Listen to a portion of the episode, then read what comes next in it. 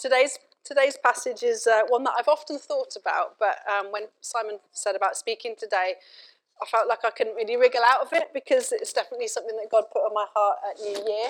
Um, it very much follows on from what John said last week, and I think uh, probably a few of his points I might sort of touch on a little bit again. So I, am liking to think that that's God highlighting something to us as a church. Um, so if you want to find the passage, it's John chapter 12, verse 1 to 11. Uh, this is very different from classroom teaching. I don't normally script my lessons, so um, you have to we'll have to see how we go. All right. Um, so this is John chapter 12, uh, verses 1 to 11. So we read it together. It's not that long. So it says this Six days before the Passover, Jesus came to Bethany, where Lazarus lived, whom Jesus had raised from the dead. Here a dinner was given in Jesus' honour. Martha served, while Lazarus was among those reclining at the table with him. Then Mary took about a pint of pure nard, an expensive perfume. She poured it on Jesus' feet and wiped his feet with her hair. And the house was filled with the fragrance of the perfume. But one of his disciples, Judas Iscariot, who was later to betray him, objected, Why wasn't this perfume sold and the money given to the poor? It was worth a year's wages. He did not say this because he cared about the poor, but because he was a thief. As a keeper of the money bag, he used to help himself to what was put into it. Leave her alone, Jesus replied. It was intended that she should save this perfume for the day of my burial. You will always have the poor among you, but you will not always have me. Meanwhile, a large crowd of Jews found that Jesus was there and came not only because of him, but also to see Lazarus, whom he'd raised from the dead. So the chief priests made plans to kill Lazarus as well. For on account of him, many of the Jews were going over to Jesus and believing in him. So, this story pivots on Mary's wholehearted outpouring of worship of Jesus and Jesus' response. And I feel like the line that God would um, highlight for us today is in verse 3, which says, And the house was filled with the fragrance of the perfume. Just pause for a minute as we start and imagine a sweet fragrance that fills this whole place. Mary's perfume filled the whole house.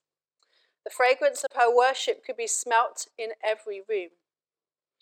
The fragrance of your worship fills this place.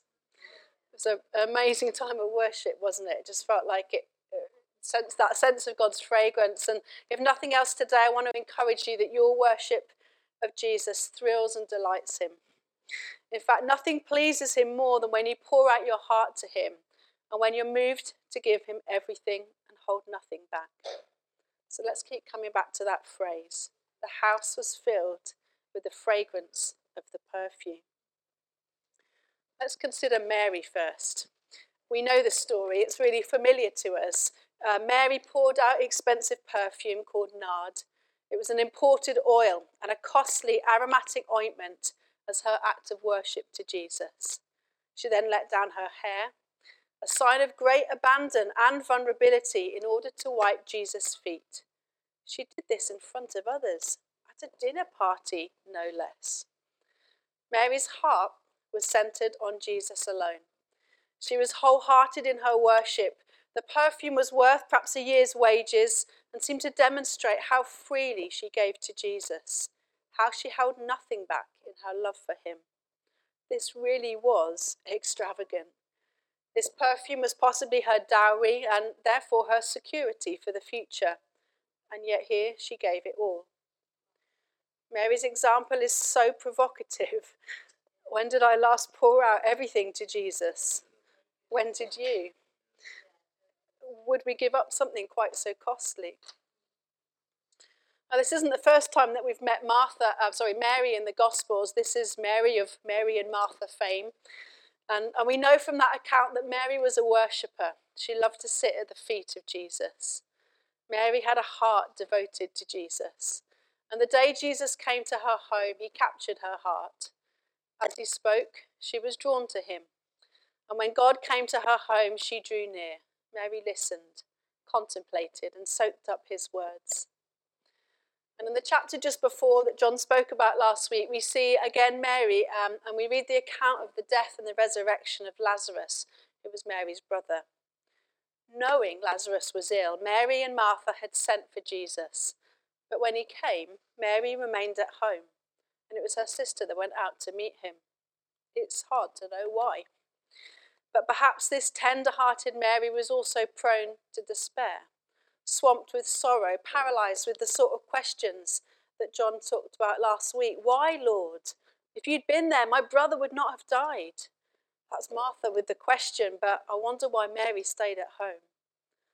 The grief Mary felt is so palpable when you read the account, and Mary's response is just like ours, isn't it? Real and unfiltered. I love these accounts because we get a glimpse of not just the humanity of Mary, but the humanity of Jesus too. He loved Mary and Martha and Lazarus. Several times we see how close they were to Jesus and how close he was to them. He was moved by Mary's emotion and her grief, and himself describes him as being moved in spirit and troubled. He wept for his friend, Lazarus. And several times we see how close they were to Jesus and he to them. Um, sorry, he lost my place. He, he wept for a friend uh, Lazarus and the sorrow of his friends Mary and Martha. And without a doubt, all three siblings were close to Jesus. That's men and women. Do you know there's no gender barrier between you and God? Both are called to be friends with God. Jesus knows your emotional side, men and women. Simon's the first to cry through Call the Midwife. All right? That's how He's created us to be emotional beings. And He's moved when you experience pain or sorrow, joy or delight. Uh, Jesus' empathy is second to none, and He's moved in His spirit. In our awe and our worship, we're reminded He's not just fully God, but He's fully human. Jesus is God squeezed into a human frame. And here Jesus was moved by Mary's tears and he himself wept at the loss of his friend. This is the comfort of great friends.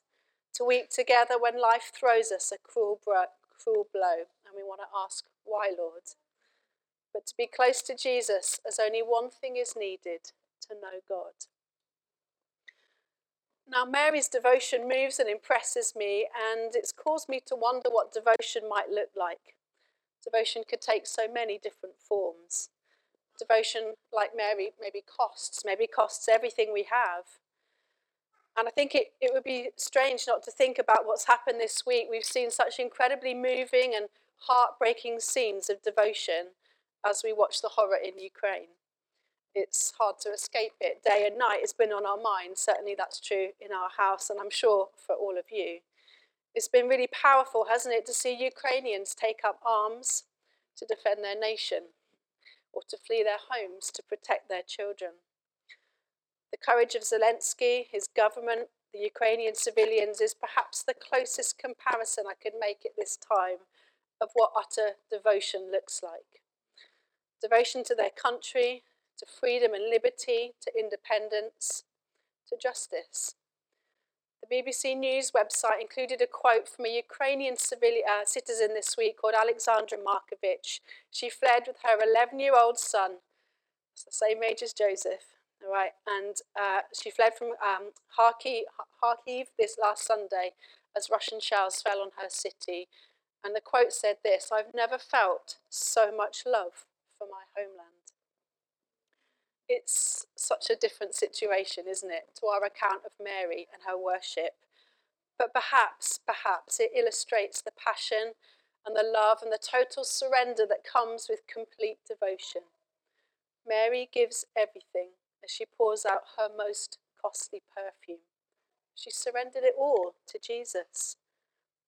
I think devotion inspires. The Ukrainian situation inspires us. But I wonder are we quick to dismiss an outpouring of devotion to Jesus as perhaps a bit over the top. Mary's story provokes me in this way. Let's consider Martha. When I think about the story of Mary and Martha, it's Martha I relate to more readily. Did you notice her today, in today's account? She was there. She was mentioned in passing. In verse 2, it said, Martha served. We've seen this before when Jesus came to her home. In Luke's account, we read that Martha was distracted by all the preparations that had to be made. We read that Jesus rebuked her, gently and lovingly perhaps, but he does speak directly and seems to diagnose Martha's heart. He says, You are worried and upset about many things, but few things are needed, or indeed only one, and Mary has chosen what is better. Whilst Mary sat at her Lord's feet, Martha busied herself. But she was worried, agitated, irritated. We sense her frustration, I think, with Mary, and maybe a bit of sisterly rivalry. I don't know about you, but I imagine Martha to be the older sister. She carried the responsibility of her family. Here we see her extend and offer her hospitality. And 13 guests, that was no mean feat to entertain. I think she probably had reason to feel a bit harassed and maybe, I don't know, must have been frustrated, I think, to interrupt Jesus to complain about Mary. And to be honest, I can relate to her a bit more. Life is busy, isn't it? It's busy juggling work and family life and church commitments and keeping up with people and looking out for others. And it's good to be busy, don't get me wrong, but it feels pressured sometimes. I know I don't often sit down in my day, um, the, the day off I have from work, and always rushing to get things done before the boys get home from school. Um, I'm sure loads of people can relate to that. I think Martha and I would have got on. And Jesus' rebuke here is quite hard to take.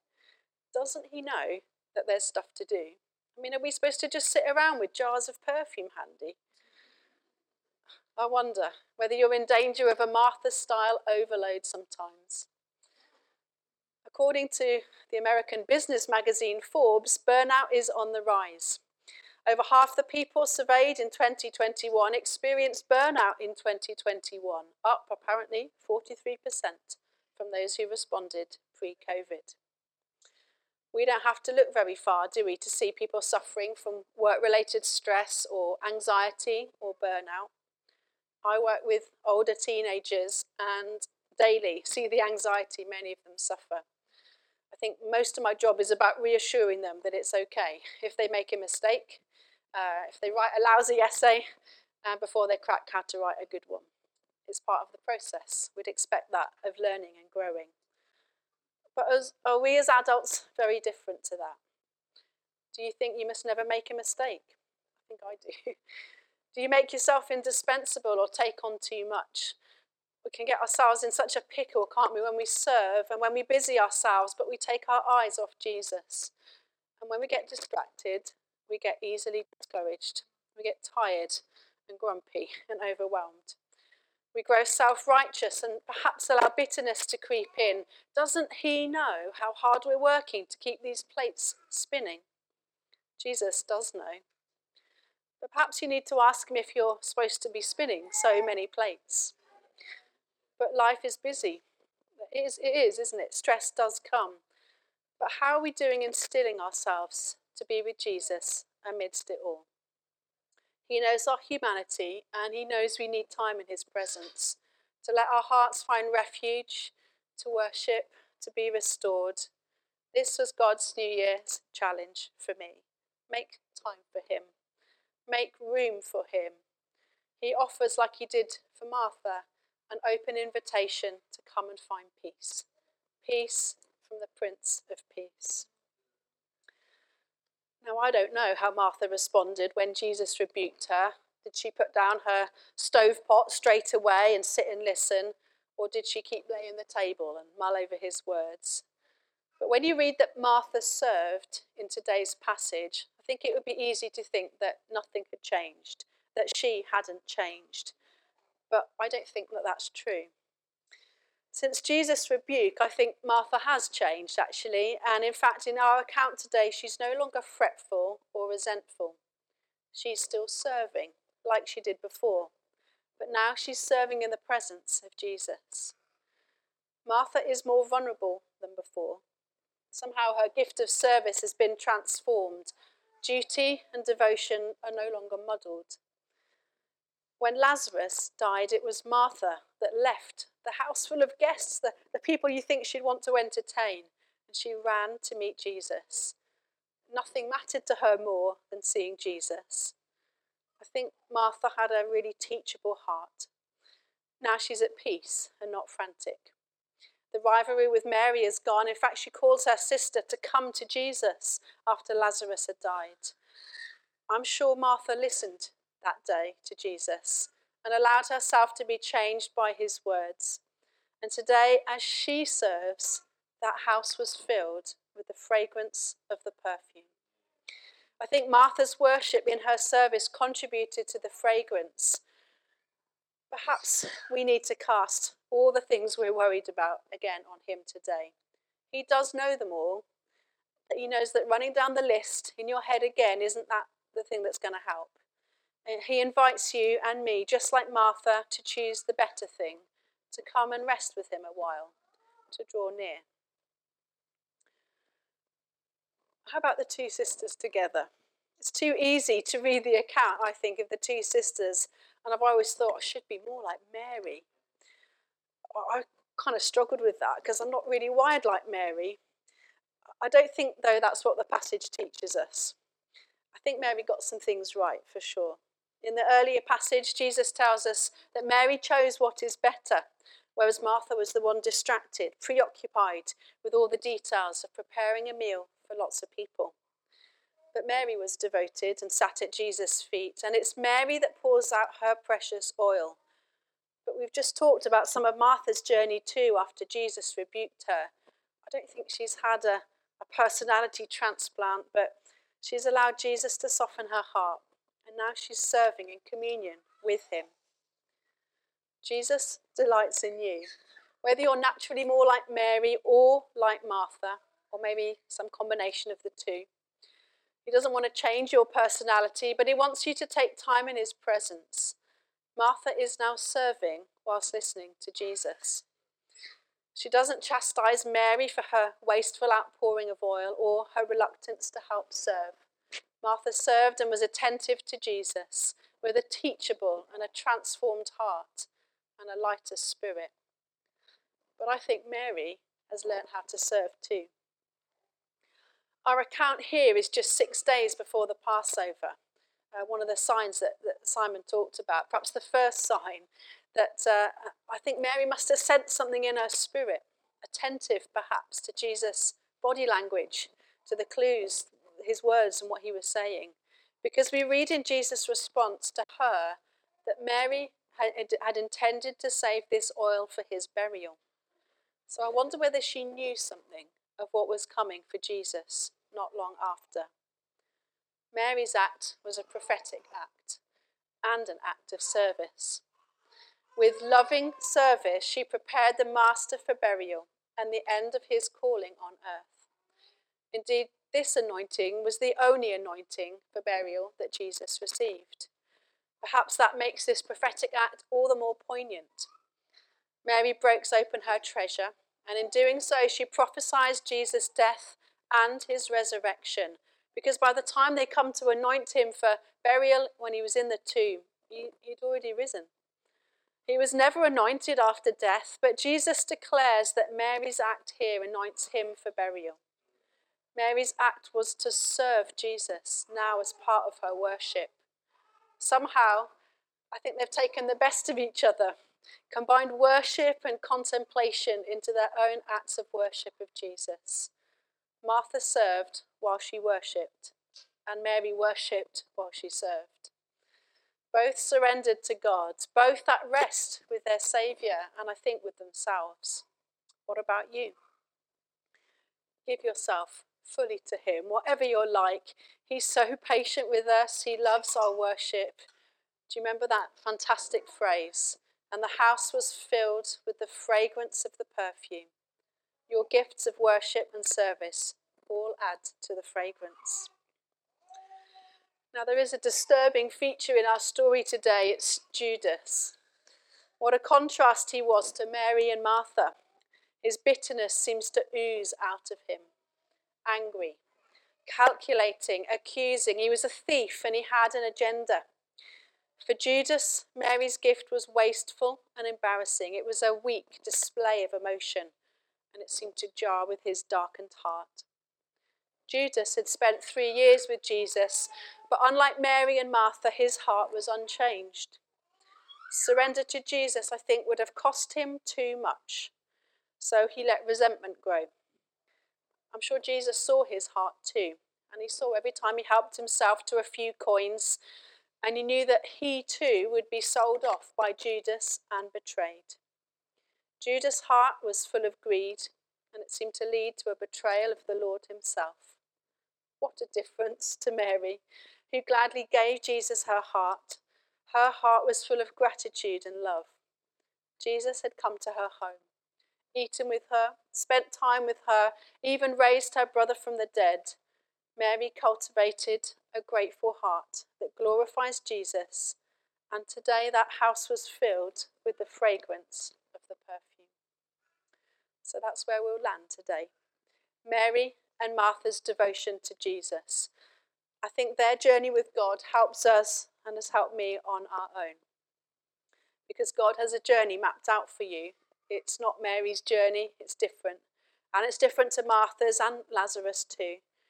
Because you're not meant to take someone else's journey, you're meant to follow your own. You're meant to be uh, you, not them. But all of us could use with some Mary and Martha inspiration, perhaps.